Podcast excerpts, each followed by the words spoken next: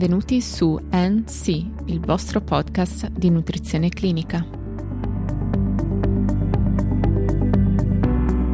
Nella scorsa puntata abbiamo iniziato a parlare delle malattie infiammatorie croniche intestinali, basandoci sulle linee guida ESPEN. Oggi proseguiamo nel parlare di queste patologie con focus sull'intervento nutrizionale nella fase acuta di malattia. Nella prossima puntata invece si parlerà della gestione nutrizionale nella fase cronica, sempre basandoci su queste linee guida. Nella fase di riacutizzazione della malattia, le linee guida sottolineano che ad oggi non esiste alcuna evidenza scientifica a sostegno di una dieta specifica per promuovere la remissione dei pazienti con M I C I. Quindi le diete di esclusione non devono essere raccomandate al fine di raggiungere la remissione, anche in presenza di intolleranze individuali. Nella riacutizzazione di malattia possono essere presenti la D R S vera e persistente oppure un'elevata perdita di liquidi dall'astomia, con conseguente insufficienza intestinale che determina malassorbimento, calo ponderale involontario, malnutrizione, carenze nutrizionali e disidratazione. Quindi, in caso di D R S vera o di digiunostomia o ileostomia con elevata perdita di liquidi, è necessario monitorare il bilancio dei fluidi e la sodiuria. La reintegrazione idrica deve essere stabilita di conseguenza, riducendo il volume dei fluidi ipotonici e aumentando quello di soluzioni ipertoniche, considerando le eventuali intolleranze alimentari che possono favorire la perdita di liquidi. Inoltre, in caso di istomia con perdite elevate, può essere necessaria la reintegrazione idroelettrolitica per via parenterale. La fibrosi intestinale è una caratteristica comune della malattia di Crohn e può manifestarsi con rigidità, ostenosi e ostruzione intestinale. In questi pazienti con rigidità o stenosi intestinale in combinazione con sintomi ostruttivi è raccomandata una dieta a consistenza modificata o la nutrizione enterale distale, ovvero post-stenotica. Nello specifico, in pazienti con stenosi dell'intestino diagnosticata, ma clinicamente asintomatica, è pratica clinica di routine raccomandare una dieta a consistenza modificata e a basso contenuto di fibre insolubili, anche se non ci sono evidenze forti a supporto di questo approccio empirico apparentemente logico. Inoltre, i probiotici non dovrebbero essere utilizzati per il trattamento della malattia di Crohn in questa fase. La decisione sulla via ottimale di nutrizione nelle M I C I può essere complessa e coinvolgere diversi aspetti, tra cui la capacità del paziente di alimentarsi, la capacità di assorbimento del tratto gastrointestinale, lo stato nutrizionale e gli obiettivi terapeutici. I supplementi nutrizionali orali sono il primo passo di questo percorso terapeutico, ma generalmente sono una terapia di supporto secondaria utilizzata in aggiunta alla dieta per via orale. Utilizzando dei supplementi nutrizionali orali è possibile ottenere un apporto supplementare fino a seicento chilocalorie al giorno, senza compromettere la normale assunzione di cibo negli adulti. Se non è possibile l'alimentazione orale, va considerata la nutrizione enterale, attraverso un sondino nasogastrico o nasoenterico. La nutrizione enterale deve essere considerata nei pazienti con tratto gastrointestinale funzionante, ma che non sono in grado di deglutire in sicurezza.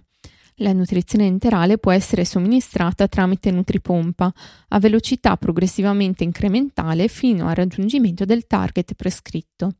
Nella fase attiva di malattia è consigliata l'induzione con miscele polimeriche standard e quindi prive di fibra e non si raccomandano formule e substrati specifici, esempio glutammina, acidi grassi omega tre.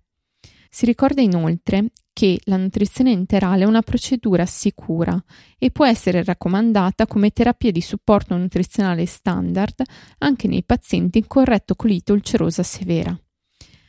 In situazioni in cui l'intestino non è in grado di assorbire tutti i nutrienti necessari, la nutrizione enterale dovrebbe comunque essere introdotta e integrata con la nutrizione parenterale di supporto, mentre la nutrizione parenterale totale è indicata in presenza di ostruzione intestinale senza possibilità di posizionare una sonda nutrizionale oltre l'ostruzione o in caso di fallimento di questa.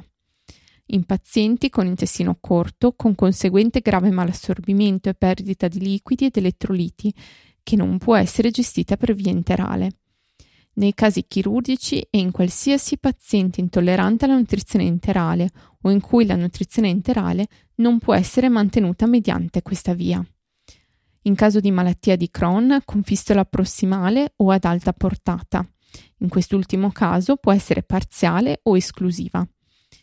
Mentre in caso di malattia di Crohn con fistola distale, quindi a livello dell'ilo distale o del colon, a bassa portata il supporto nutrizionale può essere completamente garantito in genere con l'alimentazione orale. Quindi nei pazienti con malattia di Crohn in cui l'alimentazione è risultata drasticamente ridotta per molti giorni, vanno adottate le precauzioni e le misure standard per prevenire la sindrome da rialimentazione, in particolare rispetto all'approvvigionamento di fosfato e di tiamina.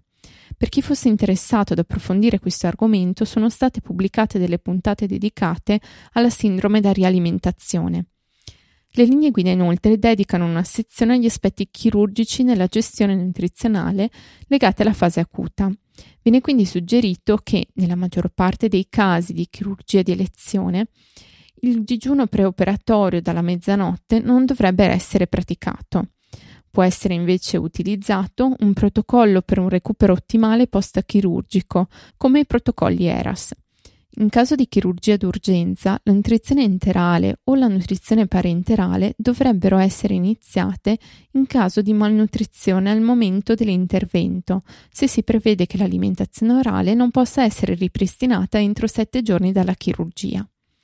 Inoltre, nei pazienti che non soddisfano i fabbisogni energetici o proteici, con la dieta orale dovrebbero essere incoraggiati ad assumere integratori nutrizionali orali nel periodo perioperatorio.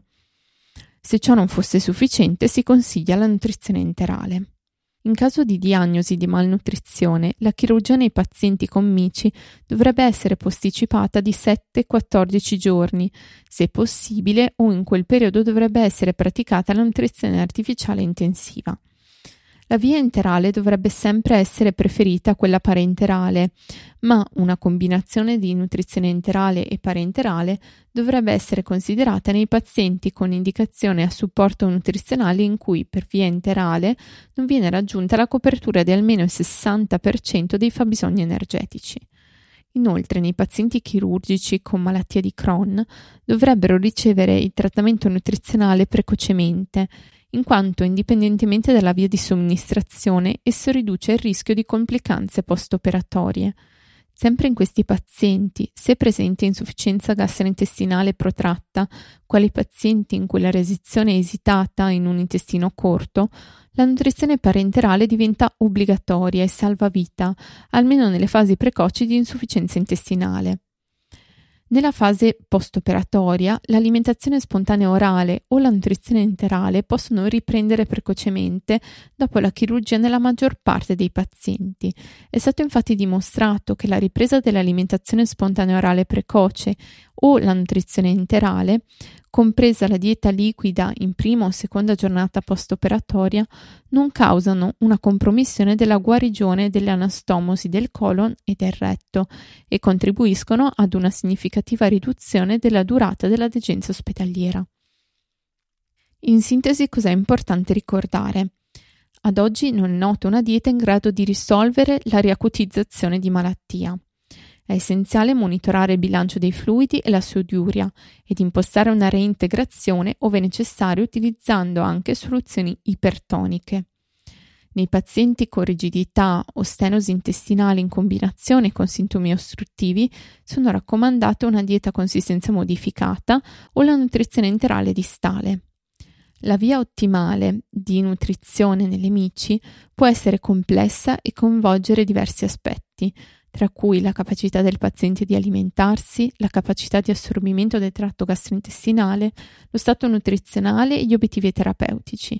Un primo intervento prevede l'utilizzo di O N S, a seguire la nutrizione enterale e infine la nutrizione parenterale o parenterale di supporto ad altre vie di nutrizione.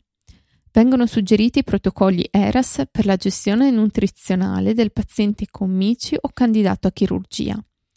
Nella fase post-operatoria l'alimentazione spontanea orale o la nutrizione enterale possono riprendere precocemente. Per oggi è tutto, vi do appuntamento alla prossima puntata, ricordo che nelle note della puntata è disponibile la fonte citata. Per qualsiasi informazione potete contattarmi all'indirizzo email info chiocciola n c podcast punto net.